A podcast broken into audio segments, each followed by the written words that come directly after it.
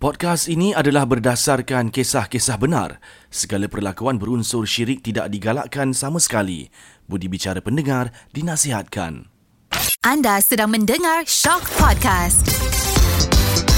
Shock. Setiap cerita misteri akan hadirnya mistik. Di dalam rumah berlangsirkan kain hitam ini menjadi saksi cerita entiti yang pasti mendebarkan di segenap ruang diri.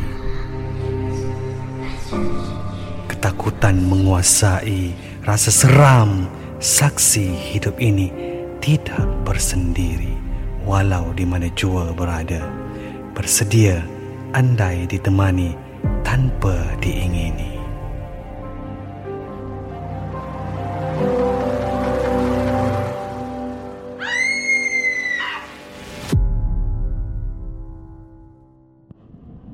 Assalamualaikum warahmatullahi wabarakatuh. Anda kembali bersama saya Sudirman Muhammad Tahir Dalam Shock Podcast Cerita Hantu Seram. Pada minggu ini Saya bersama lagi dengan seorang figura uh, Yang cukup dikenali Di kaca TV Seorang personality. Ini dia Daniel Cheng. So macam dalam bilik ni kan Kita suram kan? Uh. So kita nak tahu pengalaman Daniel. Kan bila kita bercakap cerita hantu seram ni macam tetamu-tetamu kita sebelum ni cerita mereka pelbagai. Ada hantu tu bonceng di belakang lah mm. kemudian Pontianak macam-macam. Ada yang boleh nampak dekat dalam studio ni pun ada. Eh serius lah studio yeah. studio ni? Yeah. sekarang kat dalam ni?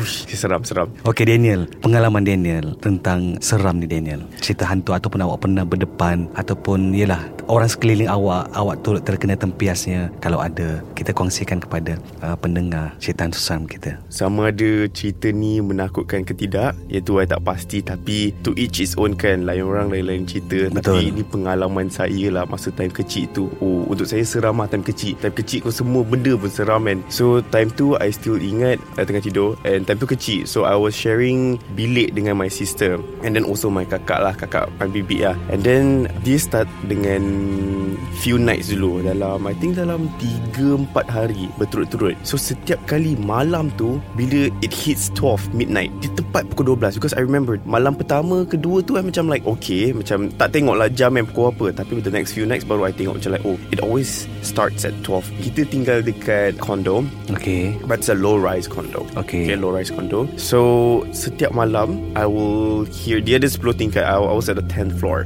Paling atas. Paling atas Paling okay. atas. So kalau dah atas Tak ada orang lebih atas. Betul. And then Ground dia pun macam jauh jauh ke bawah. Betul. So how is it possible anyway untuk someone baling batu kecil dekat tingkap. So you can imagine setiap kali bila nak tidur tu kan, it's like Adilah ambil macam dekat tar kan. You ambil batu yang kecil tu, you baling dekat tingkap. Tak Berulang kali Berulang kali okay. Tapi dia ibaratkan macam Kau tengok Romeo and Juliet punya movie Betul ah, Orang ambil batu tu Baling. Dia baling kat tingkap Sebab nak panggil kan Sama macam tu hmm. Then I was like Dude Ni dah pukul berapa ni Kalau nak kata burung Dia konsisten tau Dia punya bunyi Yalah like, like I said Orang ambil batu dekat lantai Dia baling kat betul. tingkap so, Kalau burung mungkin bunyi je Sekali dua je Ah Betul ah, okay. And then burung pun tak ada Sebab I tak dengar yeah. Burung punya bunyi Bunyi kicauan bu okay. ah, Tak ada langsung So it was Batu tu dulu Beberapa malam yang pertama Batu dulu Malam yang seterusnya apa This one I rasa macam A bit mengerikan lah. So Cerita batu dah habis lah. So okay Kita consecutively Hari yang berturut-turut. Cerita batu dah tak ada dah. And then lepas tu Ada orang macam tolak troli. Dia troli yang Mungkin macam cleaner Dekat Yelah. sekolah punya troli okay. Yang yang letak, tu kan. Letak barang. Ah, Letak ah. barang tu kan. Dia bunyi macam krak krak krak krak krak krak krak ah. Dia tengah tolak ah, troli dia. Tengah tolak troli tu.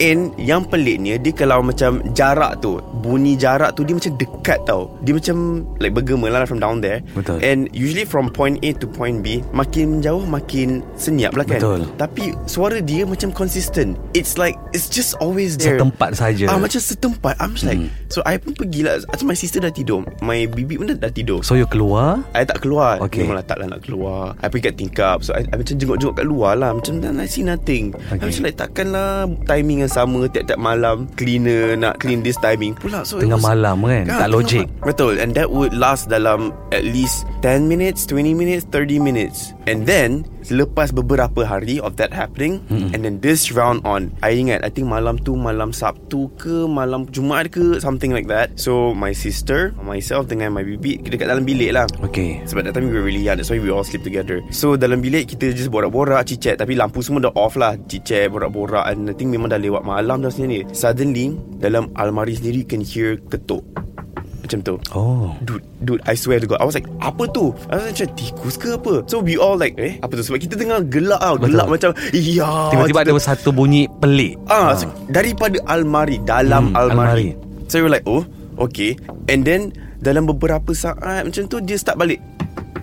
Oh. We all Wah And then like Almari kat sini Okay. Daripada satu hujung Ke hujung yang satu lagi. We were like On the bed. And we were looking at, at the almari. And then it, it starts again Almari tu dalam bilik. Almari tu dalam bilik. Ketuk tu dalam Almari. almari, sendiri. So we were also freaked out. And then we were thinking Wait is it cat Ada ke something? Maybe Betul. mungkin ada Haiwan or whatever Yeah. Tikus kat dalam Yang buat bunyi tu. Tapi bunyi dia macam Betul-betul orang ketuk. So it's so Yelah weird. kalau bunyi tikus Bukan bunyi ketuk. Ah, dia macam kan? betul. Mencakar-cakar ke Ah, kan? Then we were so scared. And then lepas tu I suruh lah Eh kak pergilah tengok apa tu. Kan? Okay. Okay. we were both so young. And she's the only adult dekat sana. So we like Kakak pergilah we check. Okay she beranikan diri. And then lepas tu Dia pergilah dekat amari tu. Okay. So we were like Okay kita kat belakang dia. Kita macam like Tolong support dia kat Okay, belakang. Kakak you kat depan, you kat belakang. Yes Okay. And then dengan my sister. Mm-mm. And then lepas tu Dia say Kakak buka pintu pintu lah. Dan dia ketuk dulu. So my kakak ketuk Like ketuk balik lah. Mm-mm. Benda tu ketuk balik tiga kali. Okay. Yes Three times. Lepas tu I was telling my kakak Buka lah pintu kak. Tengok apa kat dalam tu. Maybe ada haiwan Hmm. atau apa-apa ke. Then she buka There's nothing there. Tak ada apa-apa langsung. Kita macam dah like We're seriously scared. We're seriously scared. And then kita tutup balik. And then after that only Senyap. Tapi dah takut lah. Sebab tu kita tolak katil. We join all the beds. Dan kita tiga semua tidur sekali. Hmm. Then the next morning We told my dad. Lepas tu My dad pula ambil turn. So we all sleep at different room. Then dia tidur bilik kita The next night Untuk experience. Tapi time dia nak experience tu Dah Tak tak, ada ada. apa-apa dah. So that was one of it lah. I still remember another time I tak tahu Is it because of post From what happened Lepas sebulan Ada pernah sekali I tidur And then I felt like There was something menekap Atas me Oh Yeah Because I've did lots of reading on this So Okay. ada setengah orang kata Macam kita di dalam Imajinasi Ya, tu imajinasi dan situasi di Betul. mana you setengah tidur dan setengah bangun. So that's why you punya badan in that macam mm-hmm. in that situation. Dia macam lock. But I don't know. And after that happens, I had to admit hospital for about two weeks. Hmm? Something to do with heart. Then lepas tu I asked my mom. So I asked my mom actually what happened. Uh-uh. So bila pergi hospital check semua tak ada apa-apa. Okay normal Yeah, but Uh-uh. it was so painful. The heart it was like compressed. Dia macam tengah Dia macam- cekam. Ah, dia, dia Ah. cekam macam ada something cekam. Betul. Oh, and then you were tak boleh nak nafas. Bernafas. Yes. So that was after all of that happening. So I don't know whether is it uh, relatable. Uh, sorry, whether is it Gangguan-gangguan tu Yes, ah, ataupun just maybe health in general. But I was told by the doctor, my mom, when I asked my mom, my mom said it's something to do with athlete yang banyak berlari, then dia akan ada masalah tu. So that one kerap berlaku dekat athlete and usually athlete yang very seasoned. So for someone that is super young, yang yang macam muda lagi, main sports yes, tapi macam not so Betul. macam athlete punya level. So it doesn't match macam semua Tak clue ke- and kan, macam ha. dia, macam tak gel. So that was one of the story lah yang yang pernah happen lah. Daniel bila awak kata dalam kejadian dalam rumah tu kan Hmm. Time tu korang baru pindah kat dalam rumah tu Eh tak lama dah Dah lama. That's why Sebelum-sebelum tu tak ada Korang tak lalui Tak ada Itu kali pertama I lalui that kind of thing Tapi ever since Daripada situ dah Memang tak ada dah So like everything was just okay Sekali tu je lah Yang hanya lalui benda tu You Kakak you dengan you punya bibi Saja tiga orang? Yes Kita bertiga je. So your parents memang tak pernah kena? Tak pernah Tak pernah kena apa-apa. So I tak tahu Maybe Kita percaya In Chinese dia ada satu one thing Dia kata Dekat dua bahu ni Dengan atas kepala ada lampu. Oh, Dia okay. macam ada cahaya. So that's why Chinese paling pantang Kalau orang tepuk ah, Bahu. bahu. Tak boleh langsung. Okay. Bila you tepuk bahu Lampu tu hilang. Akan- okay. Yes Bila dia dah gelap Lagi senang benda nak datang kat you. Okay. Hmm, Itu in cultural context point of view lah. Hmm. Tapi Itulah. Nobody else have ever Experienced anything Hmm. else. Cuma kita je lah. Jiran-jiran dekat situ ada pernah? Yelah mungkin bila you guys dah kena kan? Kakak you ataupun you bercerita pada jiran-jiran Ada tak ada orang lalui benda yang sama? Tak ada. Ha. Tak ada. So mungkin So rumah you yang terpilih? Mungkin kita yang terpilih. Ha. Kita yang terpilih Untuk malam tu sahaja. So that's the thing. And speaking of that Sebab I ada tanya my sister The next morning And my bibi You ada dengar tak Tiap-tiap malam Ada orang macam Tolak trolley Tak ada. Okay. And I did ask my parents juga. Diorang ada dengar tak Diorang kata tak ada. Tak dengar langsung. Sebab kita punya Lokasi Unit, ah. uh, unit tu the Even the whole condo itself Dia area macam Di sebelahnya ada bukit. Oh So Macam dia hutan macam lah. ah, Dia macam It's like a resort like that. Dan lepas tu There's this like Macam tempat parking kat sini. Mm-hmm, And dekat tepinya Semua bukit lah. Semua bukit. Maybe sebab Tempat ni dekat-dekat dengan bukit kan? Mm-hmm, So mungkin senang. Tapi diorang semua tak experience anything. So that's the thing. I was like Ini pelik ni. Pernah bercerita dengan kawan-kawan Oh tak ada Tak pernah I cuma share dekat family je Sebab ever since yang I masuk hospital tu So I just try to keep it low Just macam Okay. okay, Jangan cerita Sebab takut nanti Yelah, betul. Kalau Akan lebih- diceritakan, ah, Dia kan jadi lebih terkesan. macam, ah, Lebih terkesan Lebih amplified So macam Yelah, I sebab that time to. pun you masih muda kan ha. Hmm, so I Takut just- benda-benda tu akan lebih senang nak pengaruhi Betul So I pun Macam lah Tak apalah Tak ada apa-apa lah Tak, tak payah peduli lah Just Maybe it's just Something yang I overthinking ke Whatever ke So itu je lah So bila dah besar ni You tak ada rasa apa dah. Pasal bila you sendiri pun You okay dah? I bila sendiri Okay I sebenarnya kan jenis yang penakut. I bila Bab-bab hantu ni I, I, I, I tak boleh. So sebab tu yang I selalu minta simpang. I Janganlah bertembung dengan benda-benda macam ni. Janganlah bagi nampak ke. Sebab I know kalau I nampak Memang I, I cannot handle. Tapi there's one story. Yang ni pernah sekali I malam lah I tidur dekat ruang tamu. Sebab I nak tengok TV kan. Ini yang you dah besar lah. Yang ni yang dah okay. besar. So malam Malam yang sama. So I dah lama tak balik rumah hmm. uh, Sebab based in KL kan. Uh, Yang ni Berapa tahun lepas I lupa dah. So okay. I tidur lah dekat ruang tamu. Because I was watching TV hmm. Dah lewat malam dah Lewat sangat. So okay. I just tutup TV lah. I malas nak balik. Balik bilik. So I just tidur kat luar. Lepas tu Suddenly that night itself Pintu Pintu tu buka sendiri. I macam like Oh god Apa benda ni? Aku Ha. aku aku, aku bakal tengok something Aku rasa something Betul. ke I macam oh no no no no no don't Daniel don't, don't overthink. Don't stop thinking. Sebab bila situasi ni berlaku kadang-kadang kita cuba bagi tahu diri kita and console diri kita macam like no this is not true. This is not true. This is just my head playing things right? So pintu tu buka pintu tandas. Sebab tempat tu di dekat dengan pintu tandas. I pula takut nak pergi tutup kan takut tutup tutup boom. Then orang terpegang tangan. I'm macam okay, okay jangan so like okay I pusing sebelah tu Ha. I cuba tidur. I tutup blanket Tutup my head Dan tutup mata. I was trying so hard Untuk tidur. So before I know it Dah tertidur. Hmm. Tapi I rasa macam tidur kejap je Macam sa- sesaat je. And then suddenly Ada orang pegang bahu saya. Ah. Someone holding my my shoulder. And then Dia macam Dia just slowly I can feel it. Sebab you you dalam situasi Macam dah takut dah. Okay And then you macam Okay sleep sleep sleep, sleep. Hmm. Tapi before you know it You dah tidur dah tak, uh-uh. Tapi otak you mungkin masih Masih berfikir benda Masih tu. berfikir Masih Situasi dalam macam tu. ah. Mm-mm. So sebab tu yang you rasa macam baru sesaat Baru sesaat tiba-tiba Boom I felt like someone touching me Bila bangun tu I terus jadi ah! I straight shout And then guess what was that I saw my mom dalam telekung It's already 5 a.m. Subuh kan Betul tak Dia pakai telekung yang putih I shout so loud My dad came up What happened? What happened? What happened? I was like oh Apparently my mom It was so like Dia gerakkan I. Yeah. Dia tak sebenarnya kan Sebab Betul. mother kan Dia malam-malam dia nak baca doa. Ha. Tak tahulah dia, dia suka letak tangan kat kepala Tu nak baca doa. Terkejut lah Sebab kita baru Experience pintu buka Rupanya Betul. my mom Oh itu bukan hantu. Itu rupanya Yelah, my mom Imajinasi you tu Terbawa sampai ke situ. Yes betul. Itu my Sedangkan mom you dah tidur lama dah waktu tu sebenarnya Yes kan? Itu I scold my mom Bahal Pakai telekong macam tu Tiba-tiba datang keluar And then You know Touch me And then like Oh what were you trying to do Betul. Yeah that was scary But uh, yeah That one Itu itu imajinasi sendirilah hmm. So cerita-cerita tu memang you tak tengok lah Daniel Oh I tengok cerita hantu I suka Tapi Okay. I cuma tengok So that's why you boleh imagine Kalau you bagi tutup pintu tu You takut ada orang tangan yeah, tarik you betul kan? Ya yeah, betul Ah. Sebab kita ni Tengok movie banyak sangat Betul. Sebab tu otak kita selalu macam Imajinasi tu macam Ah. Wow Oh bergelega otak Mm-mm. You know Banyak situasi yang berlaku But I Kalau tengok cerita tu I kena tengok dengan kawan lah I Tengok seorang tak boleh. Dia tengok kawan takut lagi Lagi seronok daripada kita yang takut. So it, Itu jadi lawak Yeah. Mm. But I also have another story. My cousin. Mm-mm. Yang ni cousin Chinese Island. I pernah buat a talk with her juga. So dia punya lagi teruk. Dia daripada kecil sampai ke besar. Dia selalu kena Dia selalu kena. So dia punya Dia tidur seorang kat rumah. Akan ada orang tarik kaki dia. Dia sampai ada bruises and stuff. And it cut things short. Dia pergi belajar Ada satu kawan perempuan dia ni. Selama sebulan Dia tak tukar pad. Dia punya pad dia letak merata Dekat dalam bilik. Aduh. dia orang share bilik. Dalam bilik tu Kalau tak silap ada Empat orang kot. So perempuan tu Tiap-tiap malam Dia kepit kuku pak, pak, pak, pak, pak, pak, pak, pak. Okay Dia duduk dekat meja Ketip Dia Yeah. ketip kuku. Tapi what happened before that is One night dia orang semua tidur. Ada orang ketuk pintu Tiga kali juga. Mm-mm. Lepas tu dia buka. Hmm. Tengok tak ada orang. Ever since daripada situ Start daripada situ Baru dia asyik kena Perempuan tu Roommate dia. Bila yang tak bersih tu. Ah, Yang tak bersih tu.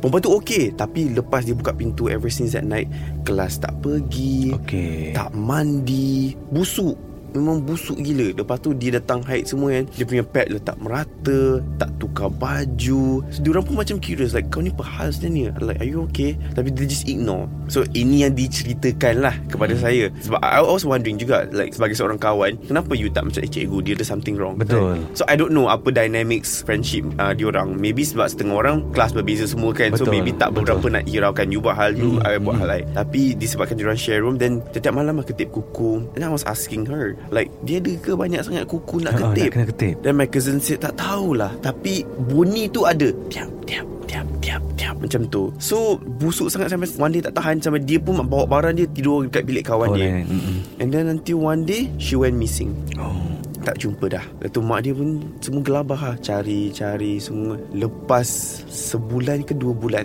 Baru jumpa perempuan tu Dekat hutan. So that's how they found it. Lepas tu Mak dia pun pindah lah. Pindah budak tu. Lepas tu Tak Tempat, tahu apa cerita dah. Itu situasi dia Berkongsi dengan Bilik dengan seorang kawan Yang Ha. kena. Hmm. Ada satu lagi Dekat toilet. Tapi Oh. yang ni pun Cerita ni macam kerap dengar kot. So I rasa cerita-cerita ni Dekat public uni Banyak kan. Betul. Banyak banyak kena kacau. Ya yeah. Asrama especially kan? Ah, lepas tu perempuan ni one day dia nak pergi mandi sebab warden pernah bagi tahu kat dia orang kata yang jangan keluar mandi atau jangan keluar daripada bilik time-time ni. Mm-mm. Jangan strictly no Tapi perempuan ni tak dengar cakap Sebab budak baru kan Dia pergilah mandi Mm-mm. Mandi-mandi lepas tu Dia dengar Ada someone dekat tepi Tengah mandi juga Mm-mm. Dia kata eh You pun tengah mandi ke Dia tanyalah Dia bertegur lah Orang tu senyap je Lepas dia dah habis Mandi Dia keluar cermin You know Perbetulkan rambut lah sikit. Tu orang tu masih mandi. Oh. Lama. Senyap je. So My cousin punya kawan pun rasa macam Eh ni pelik ni. Kan? So dia pun Eh kita kan curious. Betul. Ah, Dia tunduk. Dia tunduk tengok bawah. Kan dia macam Divider kan? Ya. So kaki tu nampak lah. Dia tunduk, Dia tunduk. Pergi tengok. Tak ada. Tak ada kaki. Tak ada kaki langsung. Tapi bunyi Bunyi tu ada. ada. So dia bangun Dia nak ambil barang Nak cakap You nampak I ke. Suara tu I swear to God I'm not lying. Masa I dengar dia Sampaikan cerita ni I sampai hari I tengok-tengok Sebab dia tanya dia balik My cousin punya friend Dia like jerit lah hysteria Terus ustaz semua datang. Yelah sebab benda tu Dah tegur dia kan. Hmm. Dan dia balas eh I tak tahu dia balas ke tak Mungkin dia dah rasa lah Ya. So terus kena hysteria from there My cousin punya Story-story dia Kena kacau lah Masa dia time kecil lah Betul. Dia sampai kena berubat Tapi cerita dia tu Yang ni mungkin Libatkan religious sedikit Betul. lah Sebab Uh-uh. different people Different uh, Cara dia. Cara dia berubat kan Betul Selepas beberapa tahun lamanya kena kacau Finally one day Dia dah cuba banyak-banyak tempat dah Pergi Dia- berubat. uh, Pergi berubat and everything Then she went to this one temple dekat Penang lah Dia orang pun daripada Penang lah I'm from Penang So dia pergi this temple And then Sami tu ambil limau hmm. Dia macam tengok Oh kawan you kena kacau ni sebenarnya hmm. Sebab kawan I minta tolong daripada kawan dia India Perempuan India lah And then family dia Kenal this temple kan hmm. Bawa dia pergi temple ni Lepas tu Dia berubat lah tu guna limau Sapu kat badan Macam sapu minyak Tapi hmm. guna limau tu Dia ambil 10 limau Dia potong Limau ni tak ada apa-apa kan Before dia start.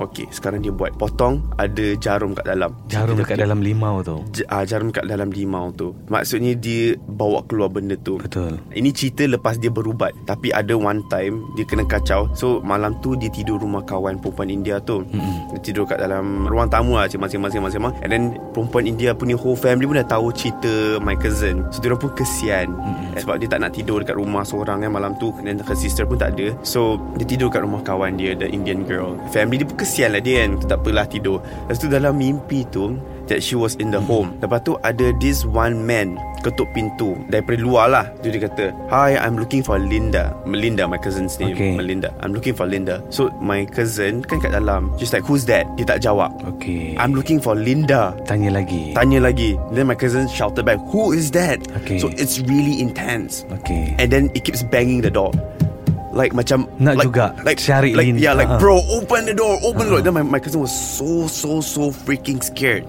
She's like no should I open or not? And then suddenly from her back she noticed that was Indian can believe in Ganesha. Betul, uh-uh.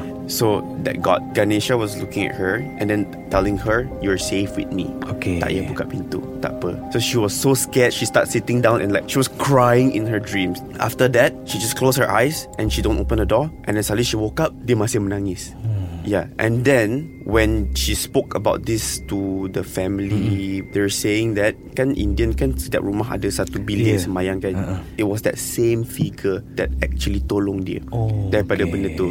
And then this is the story. So bila sambung pergi dekat tempat Sami tu, then dia cerita tempat Sami tu kata if you would have opened the door, your life wouldn't have been better. Okay It would have been for the worse. Maksud orang tu nak hantar something lah kan Tak tahu benda yang ketuk tu Yelah dia sebenarnya a hunter, dia macam pemburu nak buru gajah. Mm-mm. And gajah di dalam rumah Gajah tu yang melindungi dia Yes betul So sama ada dia nak buka pintu tu ke tak Sebab orang tu kata nak cari Linda Betul. Eh, Sebab nak akses kepada gajah tu Betul. ha, So kalau dia buka pintu tu Mungkin hidup dia sekarang Would be very different Sebab you never know kan Yelah, betul. ha, Mm. Ya So berbalik Gitulah cerita dia Sebab tu yang kita takut Dengan cerita ni Betul. dah, dah macam Nasib baik lah Tak kena kat diri kita Okey, itu dia perkongsian eh daripada Daniel pengalaman yang dilalui. Walaupun ketika itu usianya masih kecil kan Daniel, tapi dia adalah pengalaman tu yang tak semua orang boleh rasa kan. Tak semua orang berdepan benda tu. Kalau kita nak kata uh, rezeki Daniel untuk dapat berdepan dengan benda tu ialah satu pengalaman lah untuk awak. Kan berbanding orang yang tak rasa dia tak ada apa nak diceritakan. Tapi Ah. saya lebih cerita Tak ada pengalaman ni kot Sebab benda ni I rasa Dia kena tengok orang Boleh Yeah. Sama ada orang tu kuat Untuk lalui benda Betul. ni ke tak Sejujurnya I bukan yang kuat I jenis yang macam Tengok sampai kena masuk hospital. So Yeah. macam like If I keep getting this Macam Oh tak tahulah. Itu baru sekadar gangguan-gangguan kecil Daniel. Yelah kita tak tahu kalau benda tu muncul depan awak Kita tak tahu macam mana Lagilah kan. Since Daniel kata dia seorang yang memang penakut uh, kan. Jadi yelah harapnya benda ini tidak berlaku Kan. Walaupun ni lah kita percaya Dalam kehidupan kita ni akan ada makhluk ni. Cuma kita nampak dan tak nampak je hmm. uh, kan. Siapa yang orang kata diberikan kesempatan Orang kata ruang tu uh, Bermaksud ia pengalaman berharga untuk dia lah hmm. kan. Bila mana orang lain bercerita okay, Kita dapat share experience kita. Dan macam Daniel pun bukan je diri dia Tapi cousin dia kena uh, kan Ada experience yang sama. Jadi saya rasa pendengar-pendengar kita pun Pasti akan ada pengalaman yang sama dengan Daniel. Cuma mungkin situasinya beza. Hmm. Sama ada ketika mereka masih kecil Ataupun yang dah dewasa Dan uh, mungkin ada yang dah nampak juga kan. Uh, Jadi masing-masing ada cerita tersendiri. Sekali lagi terima kasih Daniel Kerana sudi bersama dengan kami Di Cerita Seram ini. Dan kepada semua pendengar Kita jumpa lagi minggu depan